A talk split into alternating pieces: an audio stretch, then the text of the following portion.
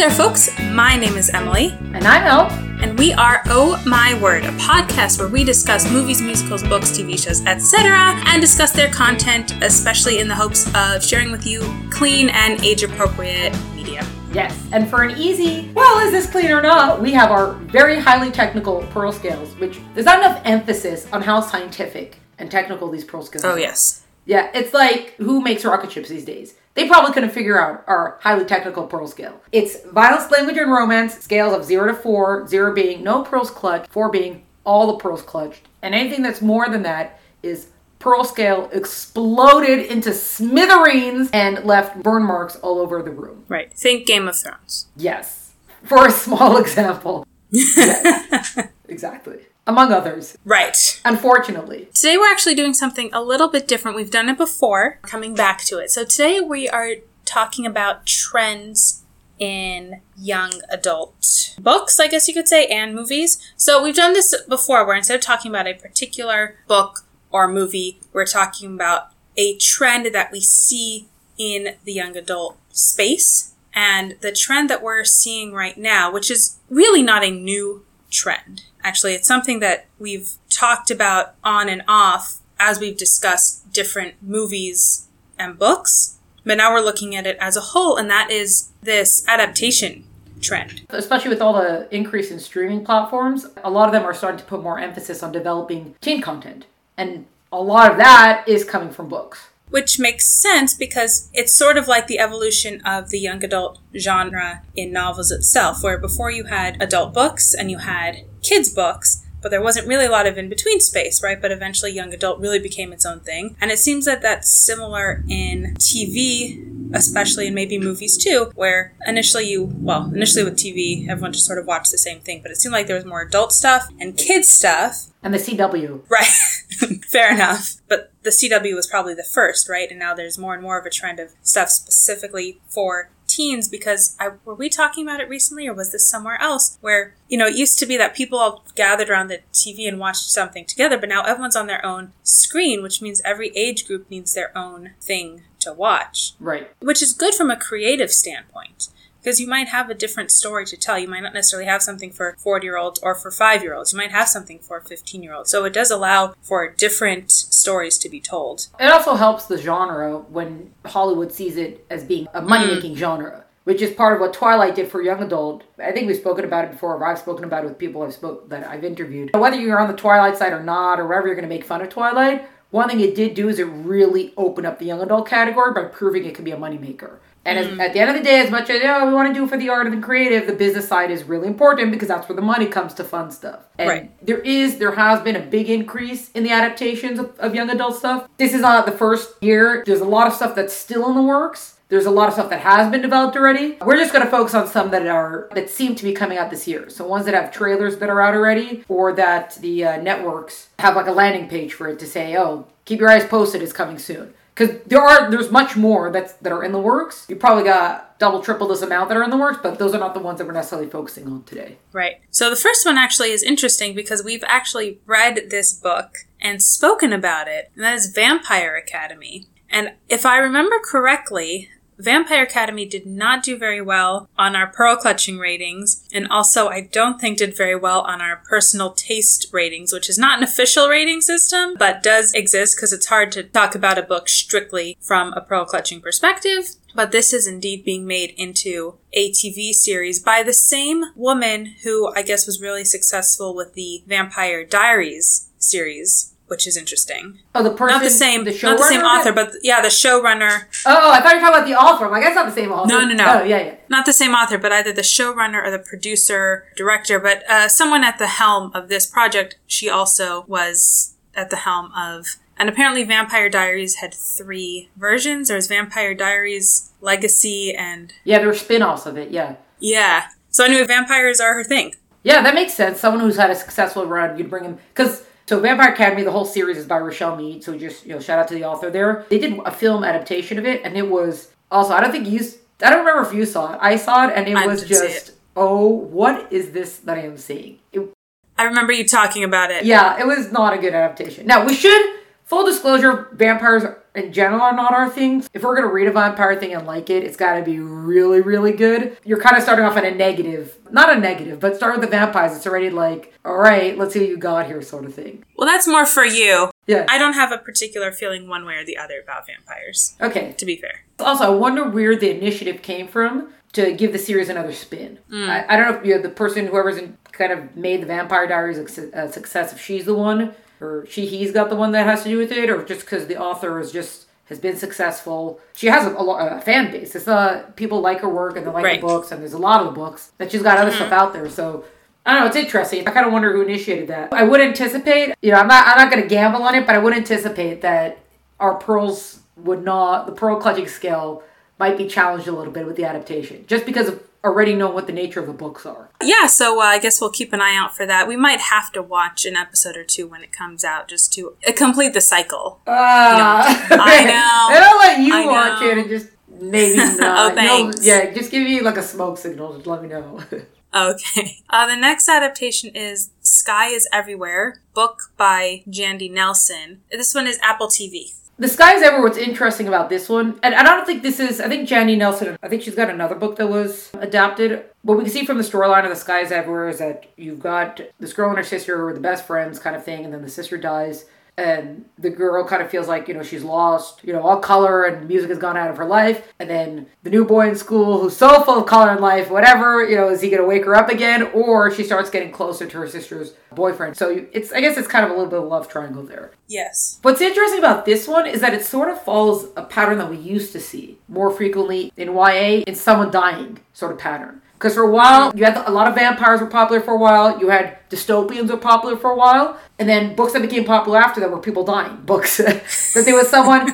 I don't, you know, you had The Fault in Our Stars and Before I Fall. You had a lot of books Right. should I stay where someone was dying in it and then dealing with that? Mm-hmm. It was just trends that were coming up. The trend never fully went away, and it's never fully really going to go away because death could introduce a lot of depth to a story, and there's a lot, of, especially as teenagers, can actually understand what what a permanent loss Right. is. But it just it seemed like as I was watching the trailer for this that the skies ever, I was like, oh, I felt like I'm, I was watching the old style a little bit, Yeah, I felt that too, actually. yeah, they kind of do a little bit like animation in it. Also, it's one of those ones where like they'll add right. And if I saw it correctly, I think there's one where she walks in. and It looked like there was like a Pride Day something going on. It looked like a lot of people wearing rainbows. Is that this one? That there was that one scene. It was like a flash of a scene. So Hard to tell because there's so much color and like just yeah. animation anyway. So I'm I don't know if I remember that in particular. Oh. I saw there was like a boy I think wearing like a Pride rainbow bow tie. I think it seemed Oh, to be um, specific like that, and I, I thought I'd seen a few more. So it just seems like they were taking kind of like a little bit of the older style and then like a modern version of it. Which Hmm. I just want to add. I think Netflix is coming out with a new adaptation of Persuasion. So the Jane Austen Persuasion. Oh, hmm And then I saw the article about it. It was like, we're going to have a modern take on persuasion. And whenever they're doing that, it's just like, what? I'm probably not going to be interested. Like, I don't care. You know, I guess there's only so many times. Like, Pride and Prejudice already has so many adaptations, and there's good adaptations of it. You have the BBC has a great one, and the one with uh, Keira, Knight- Keira Knightley is also a very good one, the film version.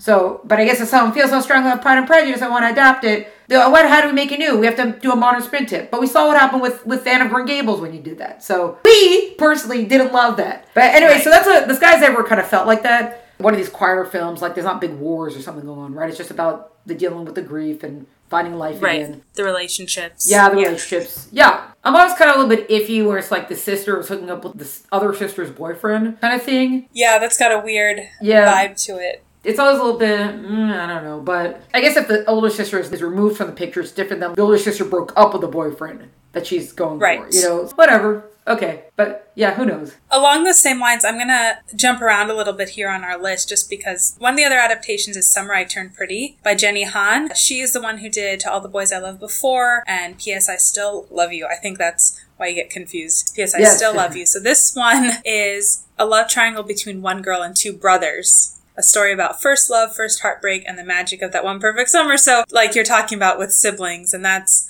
you know, a love triangle, that happens. F- fine, you know, in real life, but between two brothers, like, I know. we, we haven't seen it. Especially if she kisses both of them. Right, no, that's exactly what I was going to say. Like, it's one thing if it's just they're hanging out all summer and both are flirting with her, which already is kind of weird, but if it gets physical at all, then it's, ugh. So, but I guess we don't know yet. Yeah, it sort of reminded me of. I know Woody Allen, like some people, whatever, but I realize also hmm. there's a lot of Woody Allen films that are like really sure he was a great filmmaker, maybe in technique and stuff. But you have what is it? Is it Hannah and her sisters? Where he's married to one sister, has an affair with the other sister, gets divorced with that sister, and then ends up married to the third sister. And I oh, realized as like so a lot of film seen it. people, especially if you're like in these film clubs, these RTD, like oh, so you watch these films.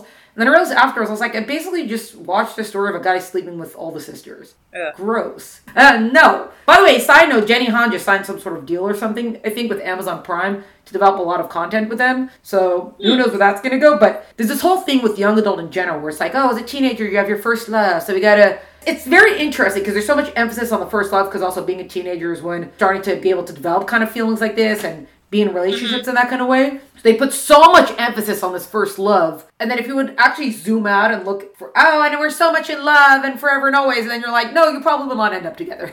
How many people Right. marry their, their high school sweethearts? So that's why also I don't love that there's so much emphasis on this. Sometimes in fantasy worlds you can kind of pretend because they're all going to end up together because they're not going to college, you know? So Right. but in the you know the modern world, and then it's gonna be this whole thing between love triangle with the two brothers. Ah, yeah. I think, you know, there's the whole concept of dibs or I saw her first, which people Yeah. have a problem with, but frankly, that seems much better than a love triangle between two brothers. Because there's sort of like respect, like, all right, you really like this girl and I don't want to hurt your feelings, you know, if you're gonna, or you like this boy, you know, dibs works for girls, it works for boys. So yeah, it's kind of, I guess we haven't seen it, so we don't know if it's more of a, because Jenny Han, like, to all the boys I loved before, especially the first one, was more cute that like the second one is all about her having sex with or is that another That's the third one. I- That's the third That's one. the third one. Yeah. so that is not cute anymore but the first one was still kind of cute so it's possible that she might be able to deal with it in a cute way where it's not gross Yeah. i feel like she she could if she wanted to Don't the brothers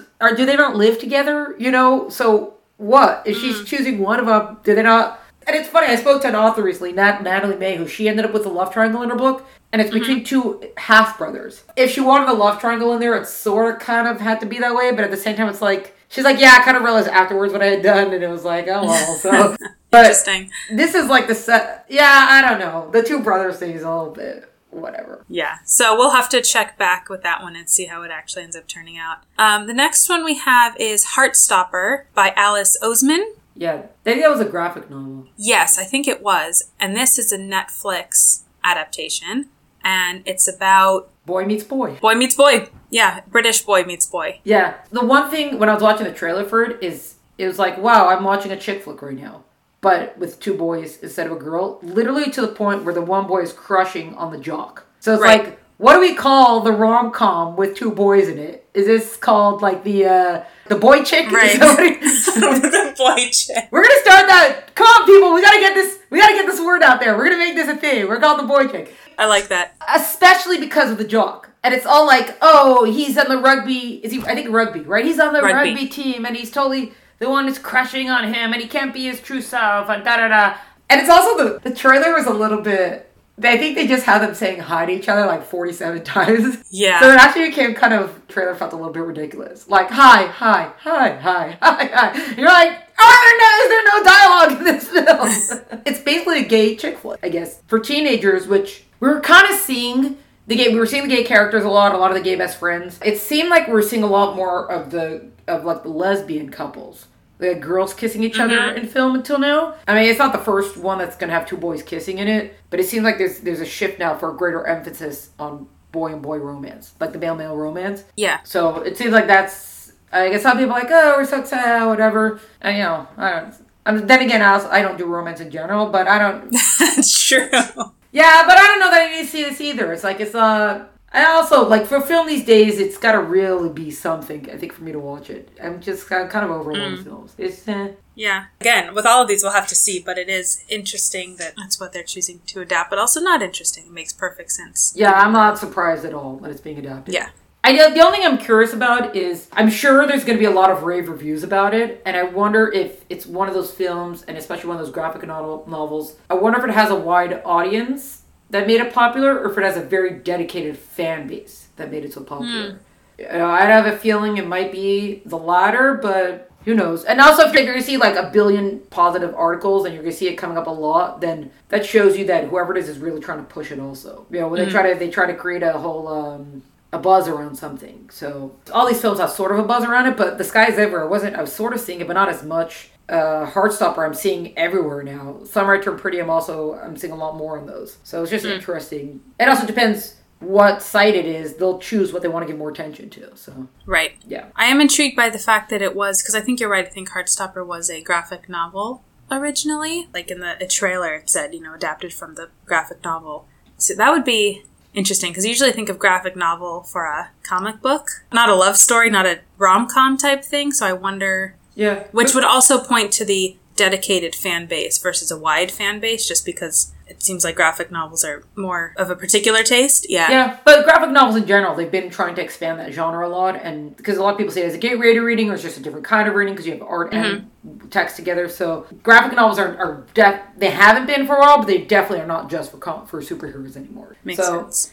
Yeah, it just who knows. I guess we'll see. Speaking of superheroes, we do have a superhero adaptation, which I actually thought already existed, but I think I'm not. Like, I do end up watching a fair amount of the Marvel movies, but definitely not all the TV shows that they've come up with, and not all of the recent movies, so I can't keep up. They're adapting Miss Marvel. See, I think I'm confused because I think there's. Captain Marvel. Oh, there's Captain Marvel. Yeah, So now this is Miss Marvel, which is like the teen version of Captain Marvel. did they run out of exciting adjectives that they're doubling on the? I don't know enough about the Marvel universe. Like this is a real character, and now they just I like I don't know en- enough about it to really comment on where it's coming from. So the graphic novel is written by G. Willow Wilson. I didn't mark the artist, which we should have. But so this is Disney, of course, because they own Marvel. I want to say it's uh, yeah, it's obvious why they're adapting this one because the main character in this one is she's Muslim and she's I think she's born in America. She seems to be American, but her parent or her mom at least has an accent, and I didn't. I wasn't exactly sure what country that was. If it was one of the stands or if it's like India or something or Nepal. They only showed her for about two seconds, so Yeah, so this is a BIPOC superhero is kind of what they're doing with this one. It does seem to have like the fun vibe to it, like what was in Shazam of I can't believe I'm a superhero versus like the dark broody superhero. right. And I'm not sure, did I see correctly that she sort of has like a skirt over her in her superhero costume? That's a good question. It definitely was not. It was a definitely modest Right? costume, and that it wasn't like a Wonder Woman where it's just a bra and underwear type thing. Yeah, we don't know what Wonder Woman is wearing. She's wearing like a strapless bathing suit, which why is that comfortable? It's not. Oh, and boots. No. don't read the boots. Not a comfortable way to fight crime. Right, and th- but that would also be like as someone who is this Muslim character, she would have a more modest superhero costume. Right. But also, having the more modest superhero costume shows you that they don't have to walk around in bathing suits and boots. And like, come on, Right. people, you know. So she could be a superhero in, in something that actually is clothing. Put clothing on these women. Come on, like we know kind of why they're not because men were drawing this, and it was a. You know, they're drawing it, so they're like, oh, women will definitely run around in what we want to see them running around with. Yes. We don't have to be bound by that anymore. We can redesign costumes. No. Yeah, Batman, you know, his underwear on the outside of his costume is not so obvious anymore, and same with Superman. They kind of, right? They've adapted those costumes. So let's do something about Wonder Woman running around in just a bathing suit and boots. I'm like, come on, people. Good point. Just the last one we'll do, we'll point to, is that we have Along for the Ride. I think it's Netflix. I believe it's out already. That's an adaptation of a book of the same name by Sarah Dessen. It seems like it's like a quiet, small town chick flick, kind of.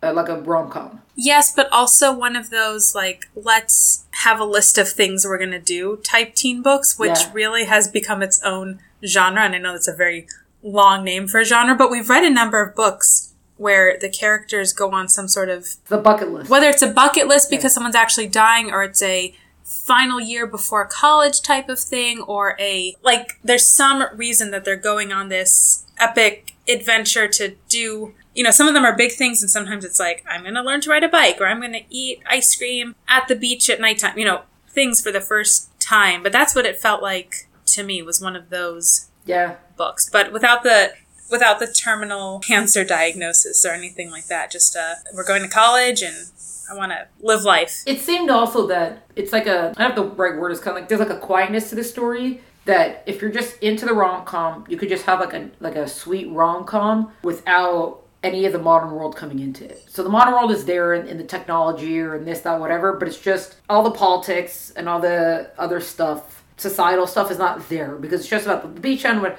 First of all, the the main actress in it, it, it was like, who does she remind me of? Who does she remind me of? But I think she reminded me of Jennifer Garner. Did you see the similarities between them? I didn't think about that. Oh, no. there's like the dimple look or whatever. But the bigger thing is Sarah Dessen is she's kind of found her niche kind of. She's sort Mm. of like Nicholas Sparks, but without someone always dying in the book. Like the quiet rom coms, not cozy romance because that's a separate thing, but sort of like that style of just very much focus without too much other stuff. There's not gonna be a lot of characters in the book. It's gonna be a very focused Mm-hmm. story on the girl and the guy. Each one's going through whatever they're going through, and then they're finding each other, sort of thing. Kind of way that Nicholas Sparks kind of churns out these books, and they're very adaptable because they're not expensive to make. Because you just have to find a beach town somewhere and put two people there. you know, and they're like, oh, Yeah. someone dies. You know. So Sarah Dessen, I'm not sure how many. I'm actually not sure if this is her first adaptation or not of her work, but it seems like a lot of her books are very similar in that regard of just mm. smaller town kind of romances. Just focus on these two sort of thing. They're gonna be going through something, and then they're gonna find each other, and then etc. It has kind of its own its own appeal and its own kind of market in that Yeah. regard. Yeah. Yeah. Well, that is actually the interesting thing about all of these. What do we have? One, two, three, four, five, six that we just talked about. They're all a little bit different. Some are more similar, right? Sky Is Everywhere, Heartstopper, Along for the Ride, Summer I Turned Pretty. They're all, you know, they have a little bit of the romance thing as opposed to Vampire Academy and Miss Marvel, but you got a little bit of something for everyone here. It feels like mostly they're adapting things for girls. Except for Heartstopper. Even Heartstopper, because it's a romance, I would still imagine that other than gay guys and girls, but I can't imagine a lot of straight guys watching Heartstopper. Whereas Miss Marvel, because it's superheroes, you'll probably get guys watching that, but I don't think you'll get guys watching too many of the others. Yeah. I'm curious. I don't see Yeah.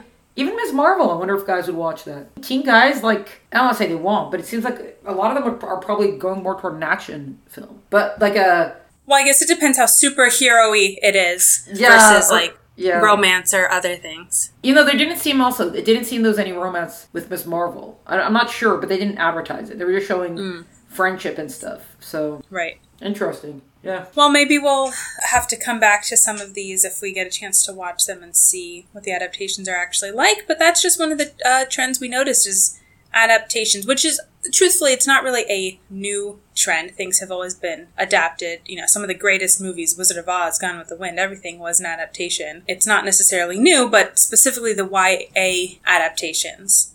That's a big focus. Yeah, it's gaining steam. So, That's what's out there. No, your kids might have this on their screen right now. Yes, As definitely. Yeah. So thanks so much for coming along on this ride with us through YA adaptations, and we look forward to seeing you next time. Cheers, peoples! Oh My Word podcast is brought to you by the pearl clutching basement dwellers at Oh My Word with theme music by Tim Hook.